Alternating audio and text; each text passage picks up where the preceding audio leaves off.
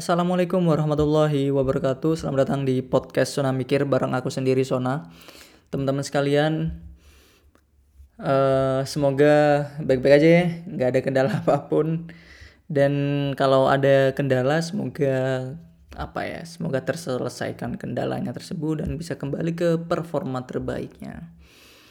Anyway, teman-teman sekalian, pada kesempatan kali ini aku bakal ngebahas tentang yang namanya mengapresiasi karya ya lebih spesifiknya adalah belajar ya ini sebaik uh, apa ya episode ini sebenarnya menghimbau kita untuk ya aku menghimbau teman-teman untuk uh, belajar mengapresiasi karya orang lain.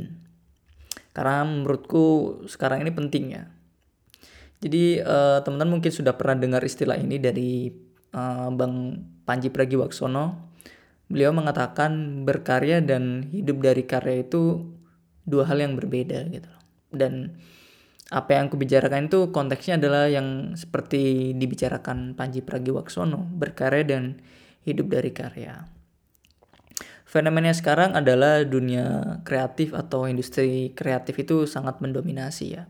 Maksudnya adalah industri-industri sekarang itu uh, berkaitan banget dengan industri kreatif gitu loh yang notabene pada waktu yang lalu tidak ada hubungan dengan kreativitas, nah sekarang udah masuk ke uh, banyak membutuhkan jasa-jasa uh, pekerja pekerja kreatif gitu loh. Ya, yang aku utarakan alhasil industri kreatif sekarang lagi benar-benar cakupannya begitu luas dan begitu booming, demandnya begitu tinggi intinya seperti itu. Dan ini sebenarnya akibat dari kalau berdasarkan sejarah adalah ini sebenarnya akibat dari uh, para pekerja yang tidak bisa mengaktualisasikan dirinya gitu loh. Jadi banyaklah uh, dia moving ke beberapa pekerjaan yang sekaligus bisa meng, uh, mengaktualisasikan dirinya. Salah satunya adalah dunia kreatif gitu loh. Makanya banyak konten creator kayak gitu kan. Orang-orang yang membuat konten entah itu dalam bentuk video, tulisan, audio ataupun audio visual gitu. Banyak hal gitu kan di dunia kreatif yang seperti demikian ya karena sembari juga bisa mengaktualisasikan dirinya. Jadi bisa benar-benar menuangkan kreativitasnya di sana. Nah itu uh, konteks sejarahnya sebenarnya. Karena pada waktu yang lalu orang nggak bisa tuh. Bahkan kayaknya zaman sekarang masih ada bahwasanya uh, pekerjaannya tidak bisa mengaktualisasikan dirinya. Sehingga mencari pelarian ataupun mencari pekerjaan yang sekaligus bisa mengaktualisasikan diri. Seperti itu Nah, oleh karena banyaknya orang yang uh, apa ya berkecimpung di dunia kreatif ini sehingga banyak juga uh, produk produk kreativitas. Salah satunya adalah karya. Orang sekarang uh, banyak yang namanya berkarya gitu. Sekaligus juga hidup dari karya gitu kalau pada waktu dulu mungkin orang sekedar berkarya saja tapi tidak berpikir hidup dari karyanya gitu loh. Karena aku bilang tadi ini kaitannya dengan industri kreatif ya orang yang uh, bekerja saja tanpa bisa mengaktualisasikan dirinya. Sekarang bisa nih gitu loh. Jadi orang sekarang bisa berkarya dan dan bahkan bisa hidup dari karyanya. Orang kalau berkarya pasti harapannya adalah ingin sekali orang lain itu menghargai atau mengapresiasi karyanya sebatas itu. Sekarang ketika berbicara tentang hidup dari karya masih sama sebenarnya. Ingin diapresiasi tapi bentuk pengapresiasinya itu sekarang lebih mendalam lagi gitu loh. Dan ini yang benar-benar aku rasakan sekarang ya setelah aku uh, menulis suatu buku gitu. Jadi aku udah menelurkan karya gitu kan dan aku sekarang adalah memutuskan untuk hidup dari karya hidup dari menulis itu uh, orang berkaya ini uh, apa ya aku masuk ke dalam konteks orang berkarya terlebih dahulu ya. Orang berkarya itu pasti akan mencurahkan value dalam dirinya. Itu orang yang berkarya. Jadi kalau semisal ada orang yang tidak uh, mengapresiasi karyanya, ada orang lain yang tidak mengapresiasi karyanya gitu. Dia pasti akan ya sedih juga gitu loh. Buah atau produk yang dia telurkan, dia hasilkan dalam bentuk karya, terus tidak ada orang yang menghargai atau ada orang yang menjelek-jelekan, memandang rendah karyanya atau produknya tersebut, ya pasti akan uh, marah gitu loh. Dan tersinggung dan lain sebagainya. karena tidak diapresiasi tadi. Karena yang diharapkan adalah ada orang lain yang mengapresiasi. Ketika tidak ada orang yang mengapresiasi ya pasti jatuhnya sedih gitu kan. nah, kalau semisal nih konteksnya adalah orang itu hidup dari karya, orang itu tidak hanya um, melibatkan value dalam dirinya terhadap karya tersebut, tapi seluruh aspek hidupnya dia tuangkan di situ. Karena dia ingin hidup dari karyanya. Sehingga segala hal yang ada dalam hidupnya tidak hanya value tapi apa pun itu knowledge dan lain sebagainya ataupun ya properti-properti lainnya yang dalam dirinya itu pasti dia masukkan dalam karyanya tersebut karena itu akan menjadi perwakilan dari dirinya karena dia ingin hidup dari karyanya. Jadi karyanya itu esensinya ya jauh lebih eh, apa ya mendalam lagi gitu loh kalau orang itu hidup dari karya. Kalau orang itu uh, aku ingin berkarya saja, udah itu doang ya. Ya pasti akan uh, apa ya? memasukkan value dalam dirinya juga aspek-aspek yang lain juga. Tapi tidak semendalam ketika orang itu memutuskan hidup dari karyanya.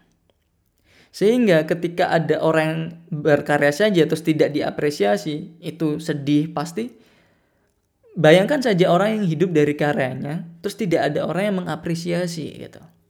Waduh hancurnya minta ampun tuh gitu kan hancurnya luar biasa banget perasaannya itu begitu hancur karena dia pengen ada orang yang menghargai terus ya penghargaan itu bisa mencukupi dirinya sebagai penukaran gitu loh ya kan. Kalau kerja biasa adalah menukarkan pikiran tenaganya untuk mendapatkan sejumlah uang ya kan yang sudah disepakati gitu kan atau benar-benar menjadi satu sudah diregulasi lah ibaratnya kan.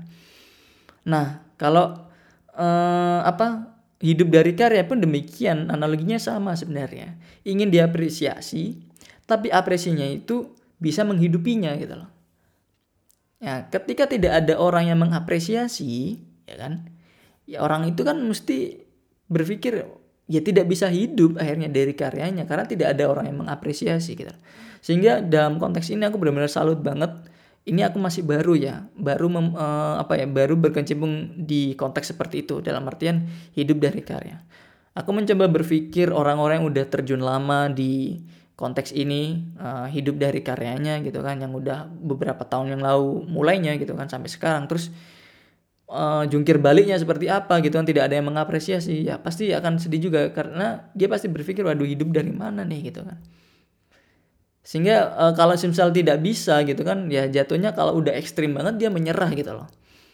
Menyerah untuk hidup dari karyanya. Akhirnya kembali lagi cari pekerjaan yang tidak bisa mengaktualisasikan dirinya. Sehingga ketika kerjaan uh, terus dia tidak uh, bekerja terus tidak bisa mengaktualisasikan dirinya ya jatuhnya juga tidak sepenuh hati atau tidak all out dalam mengerjakan uh, pekerjaan itu. Yang dia ambil hanya sekedar uangnya saja tapi tidak tidak ada value yang dia masukkan dalam pekerjaannya tersebut gitu loh dia tidak ada jati diri dalam pekerjaannya dia sekedar menjadi robot atau bahkan bisa dikatakan menjadi zombie alhasil apa ya jatuhnya banyak lah istilah uh, yang kemarin lagi booming adalah work life balance gitu loh. Orang memperjuangkan work life balance gitu loh.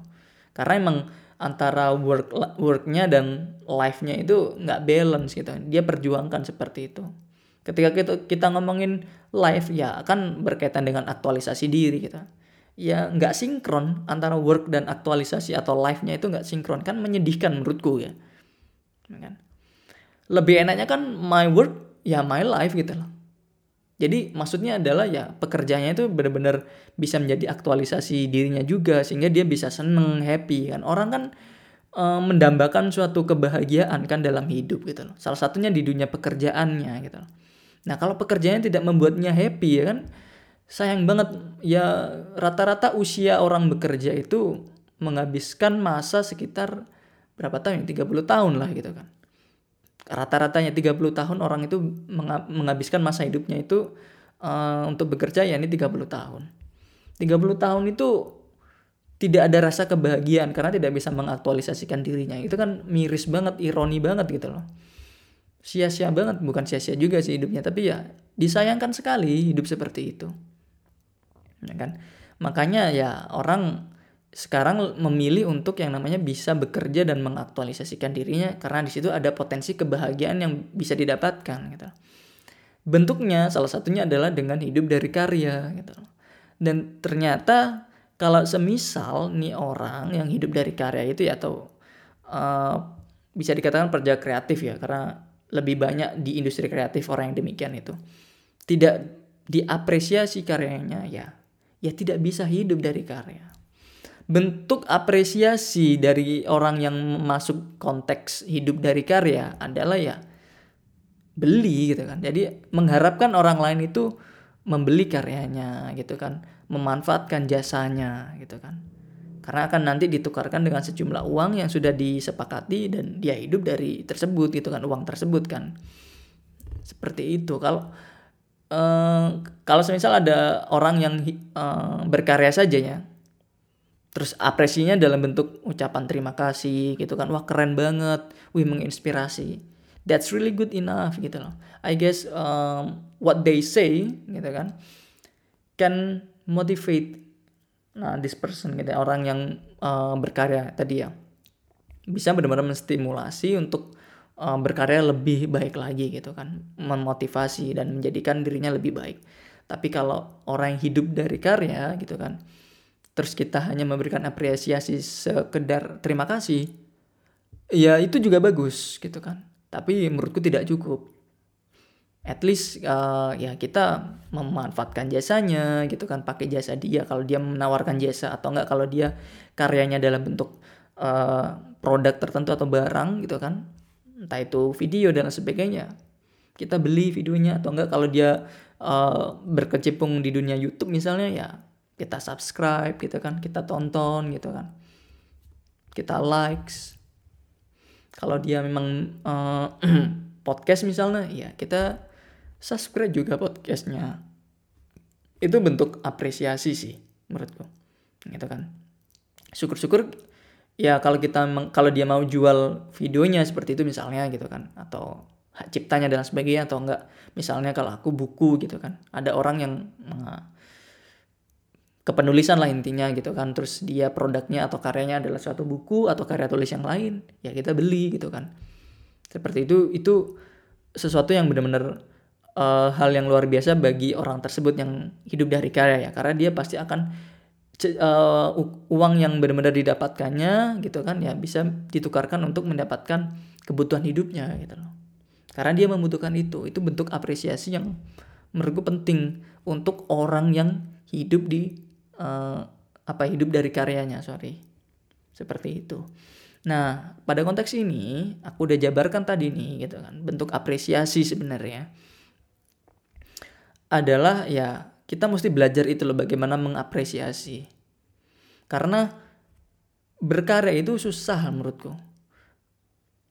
Aku nulis buku itu kurang lebih membutuhkan ya kalau yang buku pertama itu ya diorama akal itu aku tulis memang mulai dari tahun 2018 gitu lika-likunya banyak gitu kan. Uh, motivasiku yang tinggi yang kendor juga gitu kan. Sempat berhenti juga gitu kan ya prosesnya begitu panjang lah intinya gitu kan. Kalau emang bener-bener getol banget ya ya misalnya menulis buku ya mungkin satu dua atau bahkan tiga bulan dia nulis buku full time gitu kan. Nah kalau misalnya bentuk karyanya yang lain video misalnya gitu kan atau enggak lukisan dia pasti benar-benar mencurahkan segalanya dan itu sangat melelahkan. Dan kita mesti lah gitu kan. Ya aku nggak benar-benar mewajibkan sih sebenarnya tapi kita at least punya kepekaan gitu kan. Uh, simpati bahkan empati juga atau bahkan benar-benar rasa yang benar-benar uh, apa ya bisa ikut membahagiakan orang lain gitu kan. Dengan cara mengapresiasi tadi. Dan kita mesti belajar apresiasi yang tepat itu seperti apa. Apakah hanya sekedar membutuhkan apa ya terima kasih saja intinya gitu kan. Kata-kata mutiara yang wow keren banget menginspirasi banget gitu kan. Ataukah seperti itu atau enggak yang kayak tadi kita membeli gitu kan. Dan aku salut banget gitu kan uh, lingkunganku. Biasanya ada buku, ketika aku launching buku gitu kan kakakku sendiri gitu kan ini yang masih uh, keluarga nih ya keluarga kandung nih gitu kan. Uh, mau membeli bukuku. Padahal gampangnya kan tinggal uh, baca aja kan aku punya filenya dan uh, apa ya aku juga punya uh, buku untuk aku sendiri. Maksudnya aku juga uh, cetak buku untuk aku sendiri gitu kan. Ya kenapa nggak pinjem aja gitu loh. Kan gampangnya kayak gitu. Tapi aku salut banget gitu loh. Apa uh, beliau mau membeli bukuku gitu kan. Dan uh, melebihi harga yang sudah aku patokan gitu loh. Aku jual seharga 58 ribu dia beliau ngasih lebih gitu kan. Saudara-saudaraku juga yang lain ketika tahu sepupuku lah ya. Ketika tahu uh, aku launching buku gitu kan. Ya langsung aja beli gitu. Tanpa pikir panjang.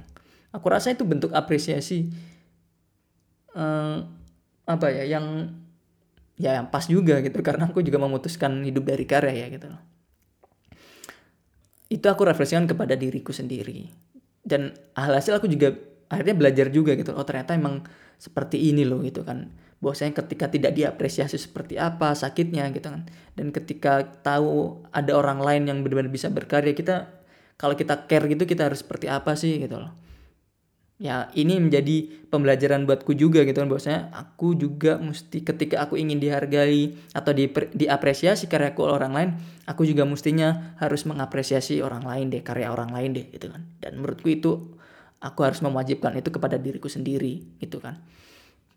Dan aku udah mulai kepada lingkungan yang kecil dulu lah ya gitu kan.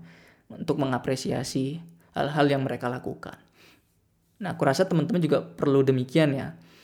Ya kalau teman-teman tidak mau mengapresiasi aku dalam artian uh, tidak care ataupun ya aku nggak dapetin sesuatu yang uh, apa ya bermanfaat untuk uh, diriku sih kalau aku mengapresiasi Sona gitu kan.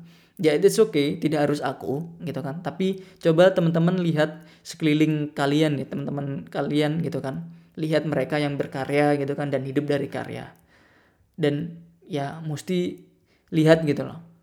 Oh kita mesti apresiasi nih gitu kan karena dia udah berjuang seperti itu gitu. Ya setelahnya teman-teman bekerja gitu kan. Teman-teman yang mendengarkan ini kan pasti punya pekerjaan. Dan ketika pe kalian tuh bekerja gitu kan. Entah itu kalian di kantor gitu kan ataukah di pabrik dan sebagainya. Dan ternyata kalian tidak mendapatkan apresiasi yang layak gitu kan. Dalam artian di sini gaji misalnya. Ya. Teman-teman udah bekerja 9 to 5 gitu kan. 9 to 5 dari uh, jam 9 sampai jam 5 sore gitu kan. Dan ternyata uh, gajinya itu, itu tidak sesuai dengan uh, bobot pekerjaan teman-teman gitu yang udah teman-teman usaha teman-teman, pikiran teman-teman yang udah curahkan ternyata nggak sesuai gajinya, kan pasti akan kecewa gitu loh. Ya kan? Ya sama juga gitu sebenarnya. Ketika uh, seseorang ini udah mati-matian berkarya gitu ternyata tidak mendapatkan apresiasi yang begitu baik ya sakit juga sih sebenarnya gitu. Jadi dan semisal tidak diberikan apresiasi yang pas juga juga uh, kalau kalian mungkin yang bekerja di kantor mungkin bisa mengeluh ya atau bisa protes ya. Tapi kalau seperti ini misalnya aku uh, menelurkan karya dan ternyata aku diapresiasi tapi apresiasinya uh, begitu minim gitu kan.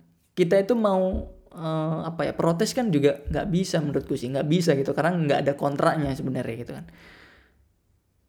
Jadi uh, ya tinggal kita aja mau tegas atau enggak sih sebenarnya orang yang berkarya tadi ya oh nggak bisa bro. Sorry gitu kan. Atau enggak karena emang udah kepepet biasanya ya udah deh nggak apa-apa deh.